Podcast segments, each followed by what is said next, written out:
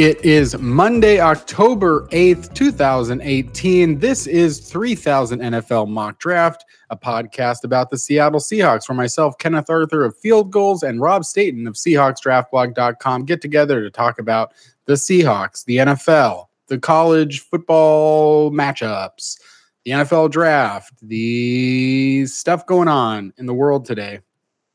Um, and today we're going to be talking about the Seahawks as they lose to the Rams 33 31 on Sunday, week five. Seattle drops to two and three. But given that the Rams are 5 and 0 and easily the best team in the NFC and arguably the NFL, uh, it's really only between them and the Chiefs at this moment.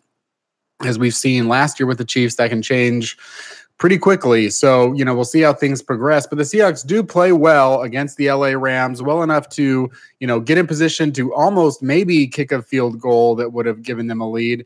Um, but, you know, play well. A lot of people expected a blowout, which, you know, they come off week four, perhaps their worst game of the season, even though it's a win against the Arizona Cardinals. They come back, uh, they play the Rams, they prove maybe they prove a little bit that uh, playing at home does matter for them, and uh, that's encouraging. You know, given that they do have a lot of home games coming up, uh, and their next game is not a home game for either team. Really, uh, technically, it will be uh, for the Raiders, but. Uh, not really a home game. they will be tra- traveling to London to play the Raiders this week. So, Rob, being a resident of uh, England will be able to give us, you know, some of that 411, which Rob is uh, information here in the States. That's what you dial for information. Don't know what it is. And by the way, I don't know if that's a thing that still exists, but uh, I guess it depends if how many people still have landlines and rotary phones. But we're going to get into rotary phones. Trust me about that. Uh, and we'll be talking about uh, that game. But starting out with the Seahawks versus the Rams, obviously, Rob, something that we talked about all off season, something you've talked about all off season, is Seattle's commitment to the running game and how they were going to do that differently uh, this season as opposed to the last couple, and that they were going to get their running back on track. And they did that on Sunday. Um, they've done, you know, they've committed to that run game in the last couple of weeks, um, but it was really successful against the Rams. Uh, what did you see against the Rams for the Seattle offense that you really liked? Um, and do you, how much of it do you think had to do with the Rams defense. Do you think that there's some concerns for the Rams in terms of their defense because uh, they've given up 31 points in each of the last two games. Well, the Rams certainly do have some issues, I think, in this in the secondary, and, and the fact that Marcus Peters kept getting torched is, is going to be an issue for them. They don't seem to have the quality defensive backs, and it, I think Minnesota and Seattle did a good job trying to limit the damage up front, which is obviously their main strength with Suh and with Brockers and with Aaron Donald, of course. But I think all of the, the praise I'd rather sort of just give to the Seahawks and the offense. I thought it was a really great offensive performance. I think the, the main positive for me is that the offensive line is now a major strength in the team. For years and years, people have complained about the offensive line. And with good reason, in some cases, especially last year, it wasn't good enough. And the scheme wasn't good enough. I think that the, being a pure zone blocking scheme wasn't doing them any favors. They were struggling to execute. I think the coaching changes have certainly we're seeing now are having a major impact on the offensive line in the way that the the different approach, the different body types, the different types of blockers, and the way that they're mixing the schemes up. There is there are some some different ways that they are running the ball. It is not just a zone blocking scheme, and uh, the variety is helping them. And I think that physicality up front, I just it, it I, I, really like nothing more yesterday than just watching J.R. Sweezy and DJ Fluker and Justin Britt going to work on that interior, blowing Suh and, and, Donald off the line and creating huge running lanes for the running backs. I thought it was fantastic to watch. I think we can see Germain Ifedi has taken some huge step forwards this year, which is a great thing. Duane Brown's holding down the left hand side of the line. George Fant came in and had a big impact. This is a defensive line, Kenny, that, as we all know, has dominated the Seahawks for years, whether it was in LA, St. Louis, or in Seattle. It was always a major mismatch coming up against Donald and co. And the Seattle's offensive line just couldn't cope. And when they beat the Rams, they did it in spite of the fact that they were getting dominated on the line of scrimmage. And yesterday, the complete reverse was true. It was Seattle's offensive line that was setting the, the tone. It was it was though it was that line, the Seahawks line, that was having the success on offense and it's what's created this platform for a great day where they could run the ball uh, with great production. It was setting up the play action. Russell Wilson looked comfortable, really, for the first real time, I think, this season. He looked something akin to his best because the, the protection was good because the run had helped because the play action was working and uh, it enabled them to make some big explosive plays downfield. I thought it was a, a, really good offensive performance and something that they can build on going forward. If they can keep that level of performance up, they're going to give teams absolute nightmares going into the next few weeks. Nobody's going to look forward to playing them. Uh, Sean McVay said in his press conference afterwards that their team was exhausted for the game, and that's what the Seahawks used to do when they were at their best. They used to exhaust teams in Seattle. The team would come out and, and nearly always lose their next game having gone to Seattle because the physical beating that they would would impose on opponents, and that's what we kind of saw this week from the Seahawks. So that's a major positive. I think there are some concerns that I'm sure we'll get onto regarding the defense and the special teams as well. It has to be said. And if they were going to beat the Rams, they needed, I think, all three units to play at a very high level. Sadly, it was the it was the offense really that kind of just matched that that need and, and getting to that very high level. But what a positive performance and definitely something to build on going forward. Yeah, you alluded to the defense and um, you know, uh, Jared Goff goes 23 of 32, 321 yards, one touchdown, two interceptions. One of those interceptions, you know, an end of half, Hail Mary, uh, 22 carries for 77 yards and three touchdowns for Todd Gurley. Uh, again, he scores a lot of touchdowns in a game, but um, doesn't pick up a lot of yards per carry, uh, a long of 16. And, and really, uh, I don't think that anybody would say that Todd Gurley was a main issue here for the Seattle defense. Um, but even then, that being said, you know, one of the things that you think would have given Seattle a huge uh, advantage in the fourth quarter when they gave up nine points and uh, essentially lost the game that they were, you know, earlier leading 14 to 10, 24 to 17, 31 to 24, and even 31 to 30 after uh, LA misses the extra point. Um, was that they were only down to Robert Woods at receiver, and then they had, you know, they had lost Cooper Kupp, they uh, had lost Brandin Cooks, they were using Josh Reynolds, who didn't have a target all year long. Uh, so they had limited wide receiver options. Um, did the Rams, uh, which seems like you know it'd be a good thing. And, and then even then, I think uh, some of the numbers and some of the play from Tre Flowers was really positive and encouraging. Um, but you know, Tedric Thompson making his first start at free safety, uh, it seems like maybe. Um, Flowers is getting better, and you know we've talked about him as a as a fifth round pick that the Seahawks really wanted to have this year.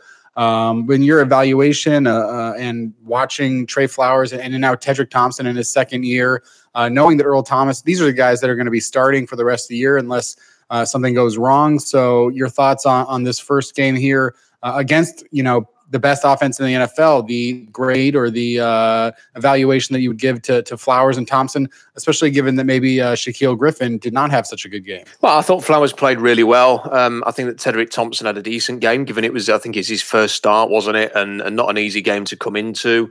Thought he his hit of Brandin Cooks was um, you know, a, a, real sort of statement hit, really. And you don't want to see Cooks get injured and go off with a concussion, but it, that's the kind of physicality that Seattle became known for with Kam Chancellor and the big hitting and and having an impact in that way. So um, I thought you know, I personally wasn't too uh, too bothered about Thompson's performance.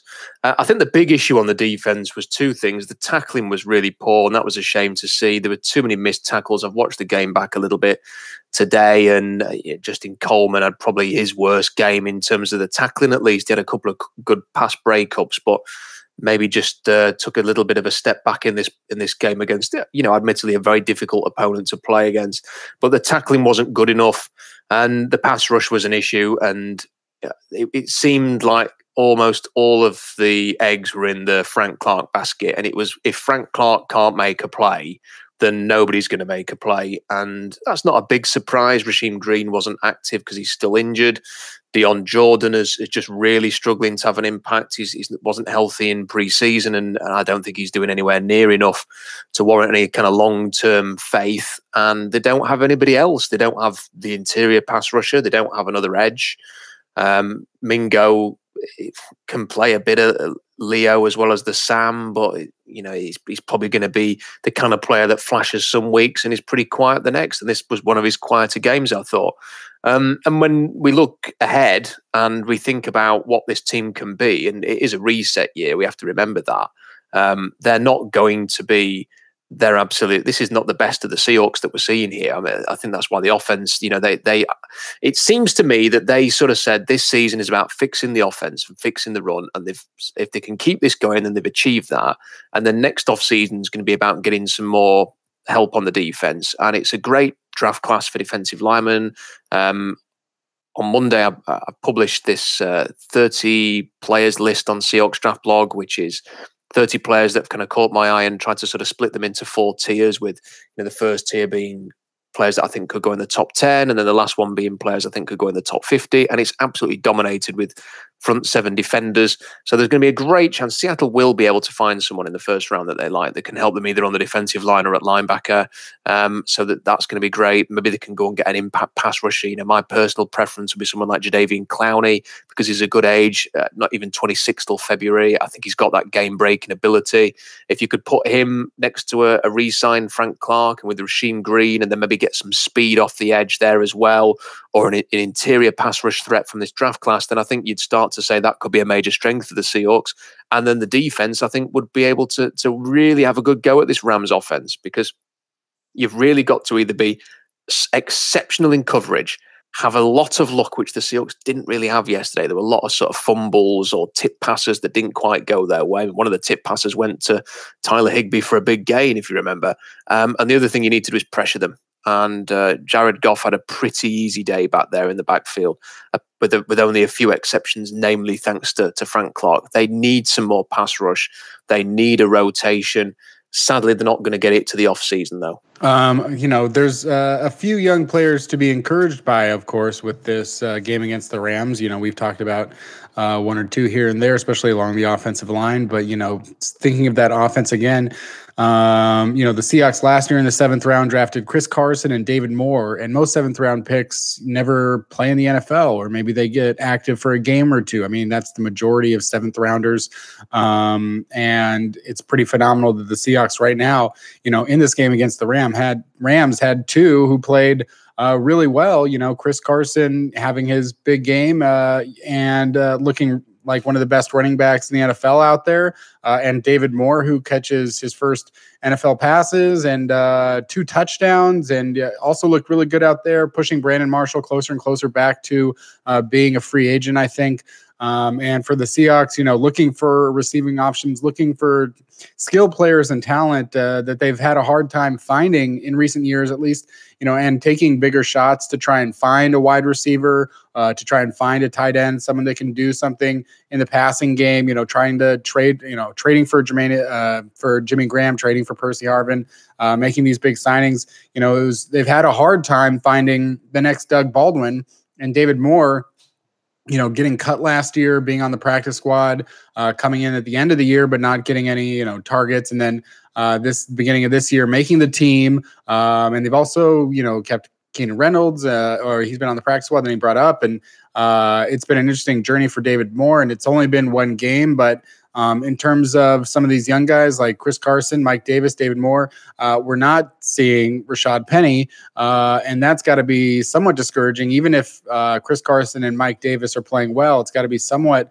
discouraging that they used a first round pick on a player um, that is not playing right now, especially given the attrition rate of running backs. And it's interesting to see uh, Rashad Penny be active. And then, of course, we can get into CJ Prosise being inactive, but Rashad Penny being active and not getting any snaps on offense whatsoever.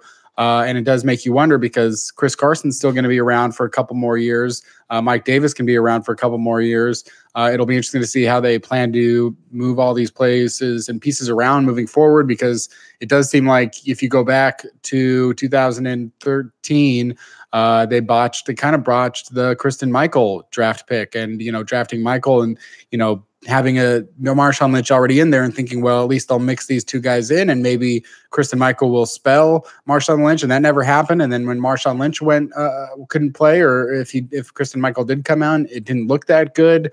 Um, so in your opinion, looking at some of these skill players, uh, how encouraged are you by like say the play of uh, David Moore? And uh, do you have any concerns about uh, if and when Rashad Penny will be in the mix for Seattle this year? Uh, well, just start with the Penny thing. No, I, am not discouraged at all. Really, I thought Penny looked really good last week.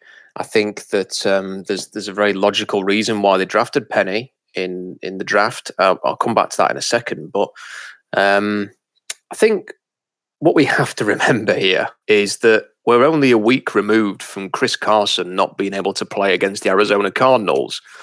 And when you look through his career, I know we've been down this road before. He couldn't stay healthy at Oklahoma State. He's been, had his first season in Seattle ended after four weeks because of an injury, and then after one 30 carry game against the Cowboys, he then had to miss another game.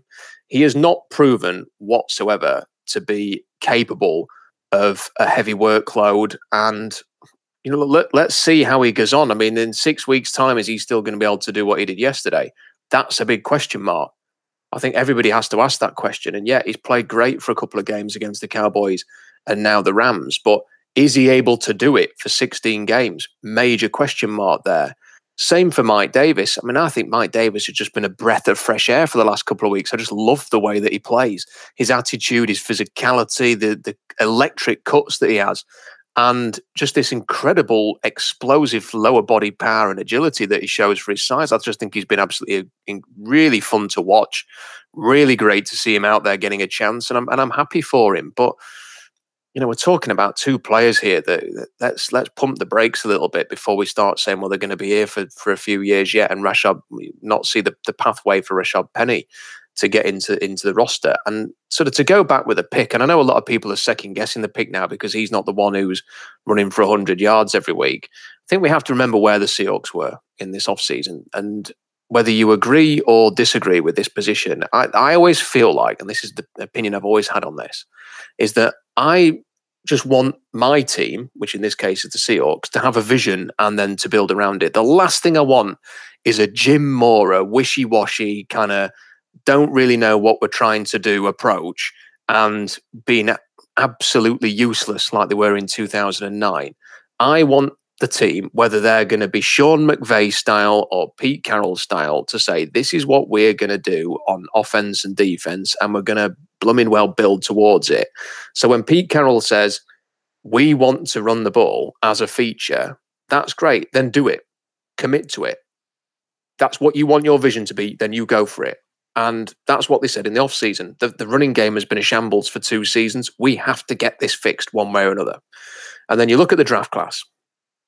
And the draft this this year 2018 was a running back draft you know that's where the strength was it was cornerbacks the year before very early people remember and it was running backs this year and it'll be defensive linemen next year um, so the Seahawks find themselves what was it like pick number 27 I think they traded down from 18 hadn't they and at that point only one running back had gone off the board and it was Saquon Barkley with the with the top 5 pick the rest of this this class was just sat there waiting for them. And we'd said a, a lot in the draft season. You know, we, I'd predicted it a lot, as many others had. That there was, a, I think, there was about six players were going to go between, so the late first and some point in the second round, and that proved to be absolutely correct. You know, with, there was Ronald Jones, there was Sony Michel, there was Nick Chubb, there was Derrius Guice, uh, there was Royce Freeman. You know, people like that were going to go in that range, and the Seahawks found themselves in a position to draft any of the whoever they wanted of the group, and they took their guy. And given that their stated preference was to fix the run, and they had this this this great wealth of riches, really that all of the running backs there they can have whoever they want, and they pick the guy that they want. Which, which for me, I, I was just a commitment to what they said they wanted to do in the off season. So, the fact now we sit here five weeks in and Rashad Penny, the rookie, is not the one leading the way and that two others are is, is not really uh, much of a concern for me because the, the stated aim was to fix the run and they've done it. It'd be nice to if we could all guarantee that Chris Carson's going to play out the rest of the season and Mike Davis for that matter. But I, I get the sense that as the season goes on, they may well need Rashad Penny. And I think it's a little bit early to be sort of second guessing the pick there because by the end of the year, who knows? Carson might be injured, Mike Davis might be wearing down, and Rashad Penny might look like an absolutely fantastic decision if it keeps this running game going. Um, in terms of the younger players, just very quickly on that, I, I, think there's a lot of time, Kenny. I'm sure you've noticed this is spent sort of analysing what the Seahawks haven't done in the draft over the years, which is a lot of wasted third round picks, the Malik McDowell pick. A lot of people would criticize the Germain Ifedi pick, for example. Now Ethan Pocic's not starting. But it's very easy to sort of focus on the negatives and not quite as easy to focus on the positives. And you quite rightly state there they found Chris Carson and uh, David Moore in the seventh round, which at the moment look like two fantastic seventh round picks. They've also made some very, very smart moves for me. I mean, I think Will Dissly is, was was looking real. What an inspired pick that was before his unfortunate injury in the fourth round. Terrific pick there. Um, you look at so the, the frankly, we can even go as far as say Frank Clark has proven to be really good value for a late second round pick. Um, I think that you could easily say that Jarran Reed now as a second round pick has looked like a really good decision, a really good pickup for the Seahawks. Um, you can say Justin Coleman, they got him in a in a trade with the Patriots a year ago. What an inspired decision that was. Tre Flowers looks really good. Shaquill Griffin looks really good. Um, let's see what Tedric Thompson has to offer. Michael Dickson, they traded up for him. That looks like a a really good move on their behalf. You know, there's some there are some really decent moves here that the Seahawks have made, and not quite enough attention is made to that. And for all the knocking of the offensive line over the years, look what they've done. I mean, signing J.R. Sweezy, what a great pickup that was to get him back and to, to fit him in at left guard. The Fluker signing has been a, a revelation, hasn't it, so far? I think that Duane Brown, maybe he's not um, quite a you know a top five offensive tackle in the league. But we're not talking about left tackle like we were for the last two years, and that that that trade has at least tied down that position. And Germain Ifedi, who knows, in a year's time might actually he might have actually developed into one of the better right tackles in the league. He's certainly playing very well for me at the moment. He's not flawless. He still gets beat by really, really good players sometimes, but who doesn't at right tackle or left tackle for that matter? So I think there are some positives to talk about with the Seahawks drafted in recent years. And I think maybe that's forgotten a bit too often just because they've had a, a few whiffs, which is what every team has, really. Yeah. Um, and as far as, you know, Rashad Penny, if anyone's curious on my thoughts uh, about using a first round pick on him, you know, I've written an article on Field Gulls today. Uh, you can go to fieldgulls.com to read that, and I won't uh, rehash that. I'll just let people go read that if they choose to. Um, but the Seahawks, you know, they do still have plenty of opportunity in the NFC. The NFC has, you know, no teams that are winless anymore after the Cardinals beat the 49ers. Uh, and really the the team that's in the second wild card spot right now is the 2 and 2 Tampa Bay Buccaneers who have maybe the worst defense in the NFL. And when I look at the NFC, I do see a lot of teams uh, that even like when I ask people who are good besides the Rams, they'll say someone like the Saints. And I agree, the Saints can absolutely win the Super Bowl. They can get into a position where their defense gets better, and it doesn't really need to even be great. It just needs to be decent, maybe, and their offense could take care of the rest. But the Saints still have maybe it's the worst defense in the NFL is either the Saints or the Bucks, maybe the Falcons. Keanu Neal. Uh, so you know, Cam Newton, I'm sure has another MVP type season ahead of him because he's playing the Saints, Bucks, and Falcons for the rest of the year, and he could just eat up all year long against that that slate of defenses. The, maybe the three worst defenses in the NFL, residing right there in the NFC South. Uh, in the NFC North, the Packers don't look great. You know, the, we've talked about the Vikings uh, ad nauseum on this podcast. Uh, they get a win over the Eagles, and the Eagles fall to two and three. So even the defending champions are two and three. So it's a very close race in the NFC East, which makes this upcoming game all the more important, even though it's out of conference. Um, the Seahawks get an opportunity. You know, they've they've got one win over the Arizona Cardinals, who are one and four, and their next opponent, the Oakland Raiders, are one and four. And hey, you know, you just you don't necessarily feel the most encouraged uh, by wins over bad teams, but you got to get wins over bad teams. You can't lose to the bad teams. So the Seahawks will be traveling to London to play the Oakland Raiders. They have to beat the Raiders. You can't lose the games that you should win. If they win, they get to 3 and 3. They go into the bye week. They maybe get Ed Dickson back who has said on Twitter, you know, he's implied that he'll be back as soon as he's ready to be activated from the NFI which will be in the bye week in week seven. And they'll get Ed Dickson back. And, you know, there's an opportunity there for Ed Dickson to perhaps play at least as well as Will Dissly. Um, and then they'll have another player there. KJ Wright would get two more weeks, you know that we haven't really talked about at all in regards to the Seahawks losing to the Rams on Sunday, which is the fact that they didn't they did it without Earl Thomas. They they lost by two points without Earl Thomas and without KJ Wright and without Mychal Kendricks. Remember, you know they didn't have Mychal Kendricks was playing really well in the last few weeks, and he gets suspended. Who knows? They lost by two points. And they, couldn't stop those plays, you know, that were playing right in the area that you might see at KJ Wright or Mychal Kendricks. So it was a pretty big, you know, opportunity loss there for the Seattle Seahawks. But if they can get to three and three and come back, they could be going in a week eight game against the Detroit Lions with an opportunity, you know, to really solidify themselves as being at the top of the heap of, you know, these these non-division leaders like the three and one Bears and you know the Panthers. Uh, so it'll be interesting to see what happens. But uh, Rob, you know, we'll, before we get into the specifics, maybe uh, of London, uh, looking ahead, um, we see the Raiders at one and four. Jon Gruden's first season with Oakland, uh, back with Oakland. Um, things aren't going well. Not a lot of sacks. Uh, eight interceptions. Um, is there anything that you, in terms of just the team on the field that they're putting out there, anything that you especially fear that the Seahawks need to look out for with regards to the Raiders right now? I don't think there's anything that you would necessarily fear. I think, other than the fact that you know Marshawn is going to be playing, and it's it's Marshawn, and we all know what he's capable of. So, um, the, the the problem with the Raiders is that you would go into this game saying you've got to win this game. I, I agree with you there, Kenny. And I think if the Seahawks are going to have any kind of a run in the second half of the season, you, you can't be dropping to two and four and, and losing to Oakland um, in a neutral venue. I think that you have to go and win that game. But I mean, is it beyond the realms of possibility for Derek Carr and um, Amari Cooper and Marshawn to have a good game. Sadly, it's, it's not beyond the realms of possibility. And equally, you know, they have some pieces on defense that you would fear as well. So um, it's it's it could be a perhaps a closer game than maybe some of us expect. But uh, you know, that's the kind of way the Seahawks play anyway. I think it is a game that really, Kenny, if they are going to do anything, they've got to go and win because off the off the bye week, they go to Detroit, which I think is looking a, a, tougher game now than it did a couple of weeks ago because Detroit have, have, beaten New England and Green Bay in their own stadium. So um, that is a that is going to be a tougher game than perhaps we first thought, and that's going to be the uh, the 10 a.m. start as well. I think. Um, then you've you've got the Chargers and Philip Rivers, who's always a difficult opponent, especially we've seen him over the years against the Seahawks have some good games. Then you go into the Rams for for the second game against them, which, as we've seen this weekend, is going to be very difficult and it may be even harder in in LA on their turf.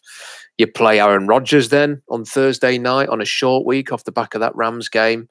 Um, and yep, the Packers are not playing particularly well at the moment, but that is still, you know, you, you, would never look at a game against Aaron Rodgers and go, well, that's that's an easy win. It's never going to be that way.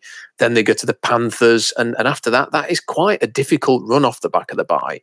Um, when you sort of think about those five games, I mean, what would be a what would be a fair record when you go into Detroit, to LA, to Carolina, and you're only two games at LA um, Chargers and, and, and Green Bay. I mean, if you won two or three, would that be about right? I mean, possibly so. And then you've got a slightly easier stretch where you play San Francisco minus Jimmy Garoppolo twice. You've got the Vikings at home on a Monday night game. I think that is. That's not going to be easy. But then you finish with the Chiefs and Cardinals. Maybe by that point, the Chiefs have secured some kind of a bye, and they're maybe. I think that could be actually a good time to play the Chiefs uh, Christmas Eve because if they are, if they are sort of already home and hosed and, and ready in the playoffs, it might not be the worst time to play them. Um, and then finishing up with the Cardinals at home, you would you would feel confident about that. So basically, the, the gist is is that if they are going to have a chance, I think you've got to beat Oakland and then try and take some momentum into the bye and and then try and come out strong. They are going to have to win some some more road games. I think though. I think the the home stuff they're obviously going to be competitive at home. They've got to try and nick some of these away uh, uh these wins on the road. The, the big issue for me, Kenny, is, is going to be the pass rush. You know, you if you're going to not have the Legion of Boom as secondary anymore. And that's not to say that the young secondary players are not playing well, but if you're not going to have that ability to to to gain an advantage in the secondary, you've got to find a way to, to pressure people. And when you're playing Stafford, Rivers, Goff, Rodgers, Cam in a row, with Kirk Cousins and Patrick Mahomes on the horizon, they've got to find a way to get a bit more pressure. Yeah, I think um, there's the realistic outlook on those five games that maybe the positive is two and three. Um, but I, I, yeah, no, probably the ideal. The ideal is obviously five no, but the ideal, realistic, maybe three and two if they can go to Detroit, get to four and three, win their home games, uh, and then if they're six and five after eleven games, which is where they've been, I think many times in the past, several times in the past few years. Um, it's uh, it's something to be encouraged by with four of their last five games at home, uh, and then the road game being against San Francisco. So uh, as I think Pete Carroll and you know as the Seahawks tend to do, getting better in the final two months of the season. Uh, which feels like sort of a college mentality, right? You know, in, in college with Pete Carroll and his 11 years at USC or whatever it was, uh, 10 years at USC, nine, uh, it was always in college, you can lose a big game in the beginning of the year. And, and a lot of times in the national picture, especially at that time, the national championship picture, they'd say, well, USC is, is one and one now, and they have a loss, and it's they're going to fall to 15 in the in the rankings. But at the end of the day, if you win the rest of your games, or you know you get hot at the right time, that's all that matters. And the Seahawks have played that same way. Uh, they start out two and three, two and four, three and three, five and six, six and five, and then they lose, and then they win the rest of their games, go into the playoffs hot, and it's not a team that anybody wants to face. And whether that's the Seahawks or somebody else, somebody, as always happens every single year, there's a team right now that people are saying is maybe not even a playoff team that'll be like, oh, this is the most feared team in the NFL now. Uh, and I don't know off the top of my head, I don't know. Maybe Jacksonville was that way last year, uh, maybe Philadelphia, maybe something like that. But uh, it's something that happens every year. And so for the Seahawks, I think the the what you're shooting for there and, and going into those, yeah, after that Carolina game is six and five. If you get to six and five, you know, and you want to be a team that can get to six and five, that can win, you know, a road game, uh, for sure. And you know, even as how much different the teams were a year ago. The Rams were not as good, and the Seahawks were maybe a little bit better, but the Seahawks beat the Rams in LA last year. It's always, you know, it's always something that can happen. The Seahawks just played the Rams pretty well uh, this week, so you know we'll see what happens when we get to that. But uh, certainly, just, I think just, the road there to, is like six and five. Just, just sort of thinking about it, I think yeah. After that Carolina game, they've got to be at five or six wins, I think, because then if if you can get even if it was five wins rather than six after the Carolina game, then you would be looking at the as you mentioned there quite rightly, four of the last five at home, and the road game is against the Niners, which you know they've just lost to the Cardinals at home. They're missing their quarterback. Um, as I mentioned earlier, the Chiefs game, it, it, could be a game where the Chiefs maybe have already achieved what they need to, to get done, probably won the division, maybe even have got the, the first round bye. Um, so at that point there, maybe that's a, a, more winnable game as a consequence.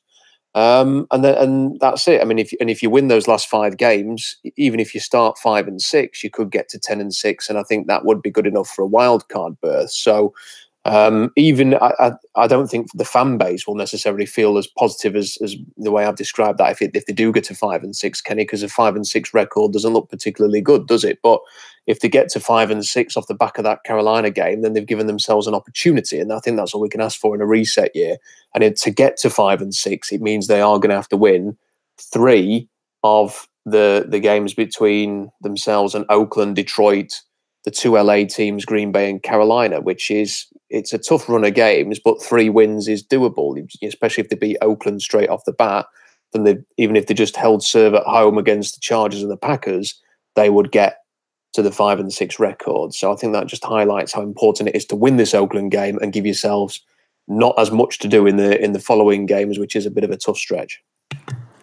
Um, and moving into some of the specifics on the the uh, England uh, the the game this week in terms of location, and um, a lot of people are going to be traveling to the game from Seattle or Seahawks fans. Uh, and maybe they don't know. I mean, sure, a lot of them don't know what they're necessarily in for. Uh, this is the Seahawks' first time playing over there. Uh, it's going to be an interesting situation for all parties involved. And and Rob, you know, you you're you're people might be able to hear it in your voice, but you know, you live over there uh, in uh, the land of England, uh, in the UK. Um, and this is uh, uh, this is a, a game of importance, I believe. So, in terms of like the, the milestone. I think. Tell me a little bit about the stadium that they're going to be playing in, the field that they'll be playing in. Do you have an expectation in terms of where the fan loyalty will lie? Uh, if there are a lot of Seahawks fans, if there's a lot of Raiders fans, if there's just going to be a lot of neutral fans, Jaguars fans. Uh, but can you talk a little bit about the environment that the teams will be playing in? Because uh, I think the thing that people may be most interested in is, you know, the stadium. If anybody would have any sort of home field uh, and the field itself, and if it's going to be uh, one of quality, you know, there's been concerns for just in general, people have concerns with certain places and especially places that they don't know uh, in terms of injuries. So, uh, how do you? What would you uh, prepare people for in in regards to uh, the game this week? So I think this, the Wembley Stadium is a bit of a soulless place. Um, it, it's a beautiful looking stadium, Kenny, and when you get inside, the views are quite amazing, especially when it's full. I've been there many, many times, either working or just to go and see either an NFL game or a different uh, soccer game or whatever. Um, but do not expect any atmosphere. Um, there, there will not be this this raucous noise. There, there will not be a home field advantage for either team, even if the the stadium was let's say 70% Seahawks or 70% Raiders, it's very difficult to generate an atmosphere in that stadium. And uh, the feel and the atmosphere within it will be that of a, an exhibition game. Um, none of the London games that I've ever been to have been particularly loud. And I think that you have to chalk this down as a bit as a bit of a positive. I think if the Seahawks were going to the black hole in California, that would be obviously be a very strong home field advantage for the Raiders. Uh, the fact that they're having to travel to London, they are completely losing their home field advantage, and the Seahawks get them in a neutral venue where it's going to be pretty quiet when both teams are on the ball. Is um, is a huge plus for the Seahawks. The travel is the same for both teams. There's not really an advantage there.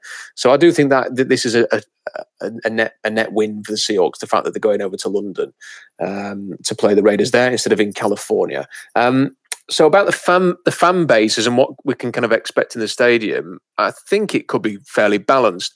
The NFL in England and in the UK had a bit of a, a boom period in the 80s and the 90s. So you do see that there's a pretty decent Oakland Raiders, San Francisco 49ers um, following within this country. Obviously, the Patriots are well supported because of the success they've had. And, you know, people like to, to follow a winner.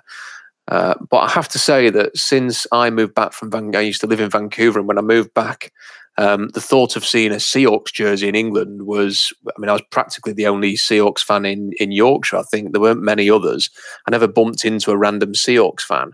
Um, since the Seahawks had a bit of success, and obviously the Pete Carroll era has taken them to a Super Bowl, I've seen tons of Seahawks gear. So I've, I've been walking around uh, the shopping mall in Sheffield and I've seen Seahawks jerseys, I've seen Seahawks caps and hoodies. I remember opening my curtains in my house in Rotherham one day to see a guy wearing a Russell Wilson jersey just walking down the road. Um, there's a, a, very much a, a, growth of Seahawks fans who've kind of followed the success that they've had. Yeah, they are a bit bandwagony, but you know we've got to remember these are fans that have probably come to the game in the last ten years. They're not fans that have been following other teams. It's it's just that since the, the Wembley game started, the NFL has, has found this newfound popularity in this country and has become a much much more popular sport than it was when I first came back from Vancouver. And fans have looked for a team to follow and have, have liked the cut of the Seahawks jib. So they've followed the Seahawks. So I think that you've got the, the balance there. You've got the old school Raiders fans from the 80s and the 90s, and then you've got the the new school Seahawks fans from the last 10 years who are probably going to make for quite an even match of, uh, of fans in the arena. Um, I'm heading down to London on Thursday morning. There's there's press conferences before the, the game. Obviously, I'm going to go and attend those. Um, I'm already sort of thinking what question I'm going to ask Pete Carroll. I'm, I'm going to make sure that I try and get a question in there um, and then staying down for the game on uh, on Sunday and, and, hoping to see the Seahawks win. My record watching the Seahawks is not particularly great, Kenny. Um, at least I don't have to travel thousands of miles to watch them lose this year, if that is indeed the case. But hoping that they're going to win this one, and uh, maybe they'll pick up even a few more. Uh, British-based uh, supporters along the way as well, and, uh, and hopefully that's going to be the case, and it's going to be a good experience for all the Seahawks fans in the UK, of which there are many. Yeah, I mean that's good. Any uh, any advice in terms of for people if they're if they're going to be around Wembley Stadium, things to do, bars, to, pubs, I suppose, uh, to check out food, anything like that? So Wembley Stadium since the Olympics has become a very different place than it was before. Wembley is a bit of an industrial area. It's it's the single worst place for a national stadium that you could ever imagine. I mean, it's just plonked in the middle of um, like a, a, really small part of London, and uh, there's just no space. If forget if I don't know why you would if you were traveling from America, for example, don't try and park at Wembley. You know, go everywhere by train uh, and the subway do not try and park near Wembley because it would be an absolute disaster. Um, if you th- there's a, a, loads and loads of bars and restaurants and everything around Wembley Stadium. The surrounding area of the stadium is completely different um, to when I was going there when it was first built. I, did, I covered a few games the BBC there, playoff games and stuff. And uh, essentially, there were there were two hotels outside the stadium. One was called the Quality Inn, which was an ironic name because uh, it certainly wasn't very good. And uh, the other one looked a bit like I don't know if anyone's ever been on the Hollywood Tower of Terror at Disney World, but it looked a bit like that. Um, those are long gone now, and there's there's some new hotels that are a lot better. There's lots of restaurant shops. You know, you, you probably about seven Starbucks around Wembley Stadium. There's um, loads and loads of places to where you can go for a drink. I'm sure if you the Seahawks fans will be congregating at many of the pubs that are around Wembley. I'm sure if you look at Google, you'll you'll find those. Um, the train station at Wembley. I, I wouldn't I would not suggest venturing into Wembley town centre very far. The last time I was at Wembley, Kenny, was in May for a playoff game in the English soccer leagues. And while I was getting some money out of a cash machine, some guy offered me, uh, suggested, would I like to buy some pills from him? Um, which I kindly rejected the offer and, and, went along my way. But that's that's the kind of place we're talking about here. So I would, if if you're sort of in Wembley and you're not staying right next to the stadium, one of the great hotels, I would suggest getting on the, the subway, getting into downtown London. Of course, it's one of the biggest and best cities in the world. You, there'll be a million things for you to do there. I suspect if people are coming over from Seattle, they're probably making a week of it, um, and they'll want to do all the tourist stuff. And there's loads and loads. You, will never fit everything into a week in London. You, you really probably need about ten days to do everything. It's it's so busy. Um, if anybody wants, I mean, I've, I've, you've put the question to me here, Kenny. I've not prepared anything, but if people who are listening to this want any advice, um, who are Field Gulls readers or Seahawks Draft Blog readers, who are already, even if you don't read either, but just listen to this podcast, if you want to fire a question my way on Twitter at Rob Staton. I will endeavour to answer that question for you. If it's something about London, if it's about bars, if it's about places to stay, if it's things to do during the weekend, I'm happy to answer those questions and be as helpful as possible. Um, and I would just say, have a great time. You know, it's, it's London is a really good city. Um, I don't. I've I've travelled to different countries and been to a lot of big cities. I've never really been anywhere quite like London. Um, I'm sure you're going to love it. Um, we're, we're, a nice bunch over here in England, and I'm and I'm sure you're going to have a great time. And let's hope the Seahawks win as well. Absolutely. Uh, and I want to, you know, I had a few things, uh, a couple of things pop into my mind about the Seahawks. So we'll wrap up the Seahawks um, really quickly here because I just have a few. I, I want to get your thoughts on a few players um, and sort of discuss these players right now seem to be on the bubble of sorts and just sort of your idea. You know, I don't know when the next time we'll do this podcast is. You know, they'll play the Raiders and then they got a bye week. So maybe we won't do it for a couple more weeks. Um, and I don't even know necessarily if all these players will be on the roster. One of them, I think, won't be on the roster, but uh, the other ones are a little bit younger. And I'm kind of curious your thoughts on where they're at right now. Um, but when the Seahawks come back in week eight after their bye week, would you say that Brandon Marshall will be on the roster, or do you think he won't be? What are your thoughts right now on Brandon Marshall? Uh, my thoughts on Brandon Marshall are, are, probably the same as everybody else's, really. I mean, he's not making plays. He's losing play time to David Moore, who is making plays. And I think if there was a saving to be had there, then um, they, they would probably take it. The problem is, is that his salary is guaranteed now. He's only earning a million dollars. Uh, he doesn't seem to be causing any issues. I mean, he's not complaining, is he, in, in the media about his lack of catches? He uh-huh. seems to just be getting on with it.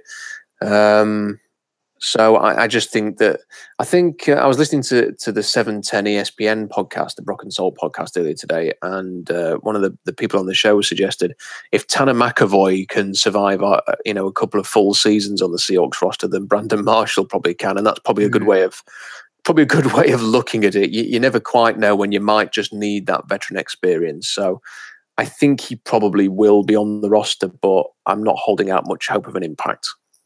Um, a player who, you know, his first two years just decimated by injuries mostly. And then this season, uh, injuries again have popped up. Uh, but he also, we don't know necessarily if CJ Prosise would be able to play. He's not even in a position to play. We talked about how Rashad Penny can't get on the field. So why would CJ Prosise, even if he was healthy, you know, he's inactive the last couple of weeks, maybe groin injury, whatever. Um, and fans get frustrated. And I always try to encourage fans like, look past the frustration, see the talent, understand, you know, that Paul Richardson was once a player that you didn't want on this team. You know, one or two years in, you didn't want Paul Richardson. You were sick of him being on the injury report and getting injured. And a lot people just get so tired of losing those things. But you know, you got to fight through being tired of it and realize is the long these cheap players the long term benefit? Is it better to hold on? But CJ Prosise now, you know, he's only got one year left on his rookie deal. He's in his third year he has played, I don't even know, maybe the equivalent of a few games worth of snaps. It's got to be get to the point too when you've got Carson Davis, Penny. Um, how much longer does CJ Prosise remain as a running back? Do they move him to wide receiver? Is there something else you can do with CJ Prosise? They talked him up all offseason. Brian Schottenheimer client claimed that CJ Prosise was someone they were excited to use um, and he's not being around right now. And even if he was healthy, I don't know if he would get in. So, what are your thoughts right now on the the the, the progress of CJ Prosise, but also just if he where he would even fit on this roster if he was healthy? Well, I think people need to remember here that the Seahawks have have committed to being a, a run heavy team, as we've seen in the last three or four weeks, and as a consequence of that, they're going to need a stable of backs and especially with Carson not having a, a long history of, of staying healthy, and you know you've essentially got Mike Davis and Rashad Penny there. It makes sense to have the four running backs that you like and that you've brought to the team. So I don't think there's any anything to be gained really by moving CJ Prosise on for somebody who may or may not work at a different position. And if in sort of two or three weeks' time, let's say Carson got an injury or and or Mike Davis or Penny, then you'd be quite grateful for having someone with his talent on the roster. And I get it. You know, it's it's very frustrating that it keeps picking up these injuries, Kenny. I think we, we can all speak to that as Seahawks fans and followers. Um, but there's just no reason to move him on. There's just no benefit. You're not making a big saving. There was well- one, uh, if I may just quickly interject, only because the only thing I could see coming up is week nine. JD McKissic is eligible to return. So there mm-hmm. could be an opportunity for a swap of similar players uh, to consider there. Yeah, that, that's that's a possible option. Absolutely.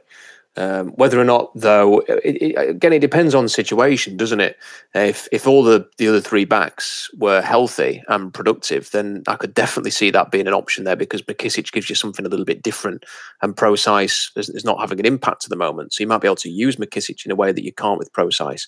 Uh, but if there's any injury doubt about the others, I think that Prosise is in a much better position to be a lead runner, if you want to call it that, you know, and mm-hmm. someone who mm-hmm. could take on 20 carries. I don't know, People are going to say, oh, we'll get injured after five carries, but you know what? He's, he's, he's a sturdier build, isn't he? So he could run up the middle. He can do all of that. If, if you're asking McKissic to do that, then he might get broken in half trying to run up the, the middle of a, an offensive line. So um, I, I don't think there's any reason to, to, to get rid of him. And uh, I think that they're going to keep him.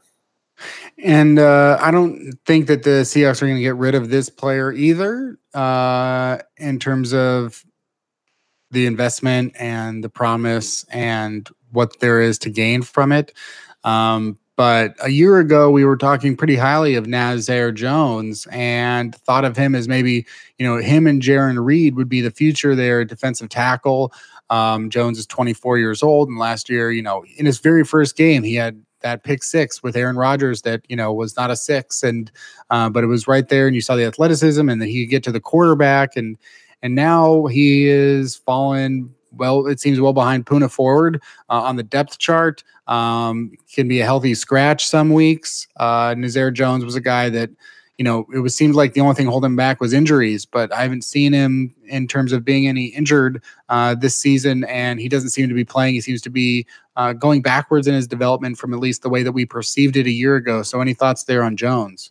It's a confusing one because, like, like I say, I think we all expected him after a, a, decent rookie season to just carry on and at the very least be what he was last season, and he's not. And he's, he's moved behind several players. You know, Poona Ford, Shamar Stephen, uh, obviously well behind Jarran Reed. So um, yeah, it's, it's disappointing. And only hope is that maybe they tried in the off season, or he lost a bit of weight to be a bit of pass rusher, and it's just not worked. He's struggling to get the weight back on, or I don't know, or, or if he's just, you know, if, if the others are playing so, I mean, that's the other thing. That's, it's possible that the others are just playing so well, or it could be a situational thing. Maybe in a game like this, they thought we need to stop Todd Gurley, and therefore we're going to play these players because they're better against the run, and maybe Naz will play against Oakland because and Poona will sit out because maybe they'll think, ah, do you know what, having a more lighter uh, better pass rusher is better than having another run stopper in this type of game. I don't know, but they are coming against Marshawn, so uh, maybe that's not the, the right thing to say. But um, it might just be a situational thing. But fingers crossed, as the year goes on, he can he can have more of an impact because it'd be a real shame to see him play as well as he did as a rookie and then just fade into obscurity. Um, yeah, let's wrap up the current Seahawks team. You know, they'll be playing the Raiders this uh, Sunday at 1 p.m. Pacific Standard Time. Uh, so, you know, hopefully the Seahawks get back to three and three. Uh, let's, you know, I want to take a quick time here at the end of the episode of 3000 NFL mock draft to do some uh, NFL draft type stuff, uh, talking about, you know, college football. Also, I mean, I guess I'm already going to lie about what I just said, um, but based because one thing I do want to talk about, not necessarily about the Seahawks directly, um, but uh, you know something that you wrote about on cxdraftblog.com this week. Uh, and something that people have been talking about a little bit in terms of looking ahead to next year uh, is if the Seahawks, you know, have opened up m- money and you know aren't re-signing or franchise tagging Earl Thomas that you know they could have 15 or 20 or something million dollars on some star player that they at least maybe want to make a push for. And a lot of people talking about Jadeveon Clowney. And I just curious because you brought him up too. Like, do you not expect the Houston Texans to retain Clowney? Do you expect him to be a player that gets out because they're already paying JJ Watt, or or is that something that you're ju- uh, that a lot of people are just um, maybe just assuming at this point because of because of Watt or whatever. Do you expect Clowney to be available? Yeah, I think there's a decent chance of that. Um, I'm just checking now because I, I don't think that. I just want to make sure that all my facts are right on this. Um, uh-huh. The Houston Texans did they take up his fifth year option? Uh, is this the fifth year option now? I think it is, isn't it? So um, they've they've had him for the five years. They uh-huh. I would be very surprised if they franchised him because you would be looking at. I'm just looking at the franchise numbers for this year. Um, you're looking at 17 million dollars for a defensive end this year, and bear in mind that a lot of players have got paid since then. And I, I remember hearing something earlier that suggested that number could be closer to 20 million to franchise him this year. Mm-hmm. And I mm-hmm. just don't see the I mean the Houston Texans are pro. Are they going to go for that? I'm not sure. You know, I'm really not sure that they would they would be willing to stretch to that. I mean, they have um, a bit of money this year that they could, if they wanted to do something now, they possibly mm-hmm. could have done. I'm just having a look to see how they're tied up for the rest of it. So they're in a similar situation to the Seahawks. I think they've got quite a lot. They've got like 86 million dollars to spend next year. Uh, the Seahawks have got about 60. So if they wanted to do it, they could do it. I think that it's just that because he is such a game wrecker and because he's at such a good age, you don't usually see them sort of let it drift this long. So I mean, there's there's every chance they could franchise him. There's every chance they could keep him. I just think for me, he's the most appealing one, and I think the Cowboys are going to do everything to keep keep Demarcus Lawrence the way that he started this year. Um, I don't have any particular interest in Ziggy Ansah. He's older. It's going to be expensive. He's been injured to start this season. Um, Dante Fowler's another player that gets mentioned and just seems to have had a really weird career in Jacksonville. I think Clowney's the one that if you could get him, even I mean, and I'd be happy to spend some money on him. If you put him across from Frank Clark, you've got Rasheem Green in there, and then you get either an interior pass rusher or you get some speed off the edge as well to complement what you've got. You've got a really explosive, dominant looking defensive line there. The type that if they had that on Sunday, I think they would have beaten the Rams. Um, and uh, it's just an exciting thing to consider. Uh, if Clowney is franchised or kept by Houston or he goes somewhere else, The good thing is, is that this draft class is full of defensive linemen, so they should be able to get at least one. It's just a shame that they don't have another high pick um, to go and maybe get another in round two and, and be able to focus on the draft rather than having to do something in free agency. I think the fact that they only have one first round pick next year and only four picks in the draft in total, and they're unlikely to get any comp picks, means they probably are going to have to be active in free agency. Um, and let's you know wrap it up by uh, you know you talking about the fact that whether or not they get Clowney or, or whatever you know they get out in the free agent, I think everybody wants uh, what you said, which is re-sign Frank Clark, sign someone notable at least, and draft somebody early.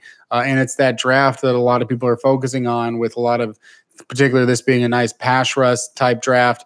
Uh, and the Seahawks, you know, whether they're going to be picking in the middle or the end or the top of the first round or whatever. Uh, there should be options of different varying degrees there. Um, not likely at this point that they would have any shot at Nick Bosa um, because uh, the Cardinals and 49ers exist. And, you know, there's definitely worse teams in the NFL right now. So unless Russell Wilson gets hurt, you know, the Seahawks have already won a couple games. So it'd be interesting. Uh, then maybe not that tier, but there's a lot of good names. So, like, you know, in terms of looking ahead and, and guys that you think are going to, outperform maybe their their draft spot. You know, anyone that you're looking at there, and and you know, I know that um, you had your eye on someone in particular this weekend. So, you know, what do you uh, want to say about that?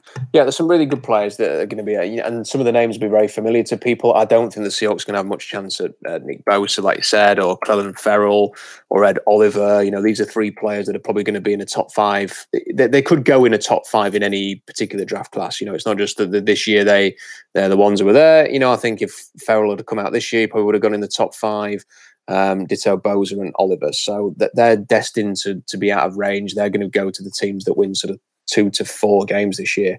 Um, then you've got players like Devin White, a linebacker, incredible athlete, fantastic consistency, uh, really good player for LSU. I think Christian Wilkins at Clemson is going to go a lot earlier than some others believe. I just think he's too freaky in terms of his athleticism, great character, has had a great year so far, and is an interior pass rusher. There aren't too many of those, so I think he's going to go very, very early. And I think Brian Burns at Florida State is a player that doesn't get um, anywhere near as enough attention as he should do. Is just having an incredible year, Kenny. Just fantastic season so far. Um, he's got nine sacks and nine and a half TFLs already on a bad Florida State team, and he just looks like the real deal. And I think he's going to go in the top ten if he keeps this up. Um, so they're kind of the players that I don't think they've got much of a chance at. Then you look at some of the others. I could easily see Dexter Lawrence and Raekwon Davis getting into sort of the top 12 range and, and again, perhaps being out of range for the Seahawks if they have more than eight wins. Uh, but I think the player that is most possibly most intriguing at the moment, and you know, some of those other names that I mentioned there would be would be equally as good if they were around, um, is a guy called uh, Jachai Polite from Florida. And I was watching him this weekend, and what a game he had against LSU. And Florida have a couple of they have Zuniga on one side and they have Polite on the other. There were two really good pass rushers, both eligible, eligible for the draft next year. Um, and it was interesting to see that LSU double teamed Polite every single time. The, the left Zuniga and, and he had an impact because he got he was one v one all day. And Polite got the double team. They chipped him. They put two blockers in front of him. There's a tight end in there. The running back could come across and help out. And Polite still made plays. He was just relentless in the backfield. Great spin move to to force a pressure on one play. Um, he can beat you for speed off the edge. He's so quick. He's, he's got a repertoire. His effort is unbelievable. He just plays this hair on fire, and it's that quickness. You just look at him and you think this guy's going to have a great 10 yard split. You know, he's going to get in the 1.5s. That's what it looks like anyway on tape. Um, and that's perhaps something that, that, they're missing a little bit at the moment. Frank Clark's an explosive pass rusher. If they got someone like Clowney again, we're talking explosive, big, freakish ability. Rasheem Green's more of a bigger type, isn't he, um, than, than necessarily a quicker uh, linear type of guy, and, and Polite just is just got that explosive speed, that raw speed to get to the quarterback, and I think that's something they're going to look for. I think speed is something they're missing in that front seven, um, aside from the obvious one, Bobby Wagner. So um, I think that's going to be a possible target for them, and I just think Jachai Polite could be someone that they really zone in on in the first round. He is going to have to match, you know, we know what they like by now. We know what they like from pass rushes. He's going to have to be very, very athletic. He's going to have to be long, uh, but someone to keep an eye on. And then just a few other names for now that I think uh, could be worthy. D'Andre Walker at Georgia, talked about him before. Really like him as a Sam Leo type, really aggressive player. You've got Derrick Brown, who's like a one or a three technique inside. Uh, Rashan Gary flatters to, to deceive sometimes at Michigan, but another really good defensive line prospect has got great physical abilities and, and, maybe his best footballs to come. Uh, Dre'Mont Jones, defensive tackle at Ohio State, perhaps nobody's done more than him to improve his stock this year. Really athletic and quick and has lived in the backfield this year. Just a little bit worried about his run defense. And then maybe a little bit further down, you're looking sort of late first round. You've got players like Zach Allen at Boston College, really quick for his size. He's having a fantastic season for Boston College, but his testing is going to be important. Isaiah Buggs has got, I think it's six sacks, six and a half TFLs, more of a run defender, but is adding some pass rush this year as well. Austin Bryant is the, the other name from the Clemson quartet, who's having a really um, strong season again. Maybe a little bit quiet in the last couple of weeks, but as, as generally um, around the ball. And you've got players like Josh Allen. Kentucky stand up rush linebacker could be a Sam Leo. Joe Jackson's having a productive year for Miami, pure defensive end there. And Jerry Tillery uh, from Notre Dame is, is, just racking up the TFLs, uh, which is not easy to do from his position at defensive tackle and, and playing some of that, that one technique there as well. Uh, nine TFLs from him already, which is for a season, that'd be a good number for a defensive tackle. But to have it, I mean, we're not even halfway through the season so far in college football. So to have that number is is really impressive. And and this is the good thing, you know. Kenny, I think anybody coming out of that game against the Rams on Sunday would say the Seahawks probably in the off season are going to be looking at defensive line and front seven. This draft is tailor made for that. And as I mentioned before, it's just a shame, just a shame that they don't have that second round pick to potentially go and, and, get a couple of good front seven defenders from this class. Well, we'll see what happens over the uh, ensuing 11 games. Oh, man, we are tearing through the 2018 season. Uh, I still hope that the Seahawks, that includes some playoff games because uh, you know, it's just a long off season. You never know what's going to happen in 2019. So let's see the Seahawks, you know, get out there, beat the Raiders, get to the bye week, get healthy. We didn't mention the fact, another thing, you know, just Doug Baldwin has not been present in this offense at all. And they still, you know, have done some things right. And just imagine the difference in this offense if Doug Baldwin had been there, if he had been healthy. Um, and he really just looks like he cannot contribute at a high level right now. Um, but if they can get there in the second half, if there's some healing, if you're looking at an offense with Tyler Lockett, who is breaking out, uh, Russell Wilson, Chris Carson, Mike Davis, you know, getting maybe getting Rashad Penny mixed in there, uh, Doug Baldwin, David Moore, Ed Dickson, you know, a much better offensive line. Maybe the Seahawks offense can be something worth watching over the rest of the season. And defensively, if they can get KJ Wright back, um, if they can get some more, you know, uh, you know, Frank Clark sick this week, lost 12 pounds, still gets out there. They get healthier with Frank Clark. If Dion Jordan manages to find his way back into being a productive pass rusher like he was in his five games last year, um, the progress of Jarran Reed into being a Pro Bowl type defensive tackle. I don't know if he's a Pro Bowl quite yet, but he looks like he's, you know, making himself much more known there in both the pass rush and run defense. Um, the progress of Tre Flowers, the fact that you know Shaquill Griffin and Justin Coleman had uh, unusually bad games this week, and hopefully they play better. Maybe some more experience from Tedric Thompson, the progress of Bradley McDougald. I got plenty of positive things to say about the Seahawks, but I'll have a lot more positive things to say if they can just get a blowout win over the Raiders and really feel like they got a big win with no uh, you know, no hiccups. Just have a good win, four quarters. The Raiders are terrible. Uh, make it known. Uh, if you have questions about London, if you're traveling to the game, you can fire them off at Rob Staton, S T A T O N. Uh, you can also ask me, and I'll tell you I don't know. Uh, and that's at Field Gulls or at Kenneth Arthur S. Go to SeahawksDraftBlog.com to read a lot of the stuff that we talked about this week. Get yourself a little bit more uh, educated on some of those college players that Rob was talking about. Um, and FieldGulls.com, you know, for other Seahawks news. And, uh, you know, that, again, you can get a little bit more info on what uh, my thoughts are on the way the Rashad Penny pick is working on, working out so far right now. Um, and uh, that's it. So uh, uh, for this podcast, 3000 NFL mock draft, you know, you can subscribe on iTunes at Seaside Chats with Kenneth Arthur, um, or just find it on Field Gulls or Seahawks Draft Blog. All right, that's enough. Uh, this has been this episode of the show. Come back next time for a brand new draft.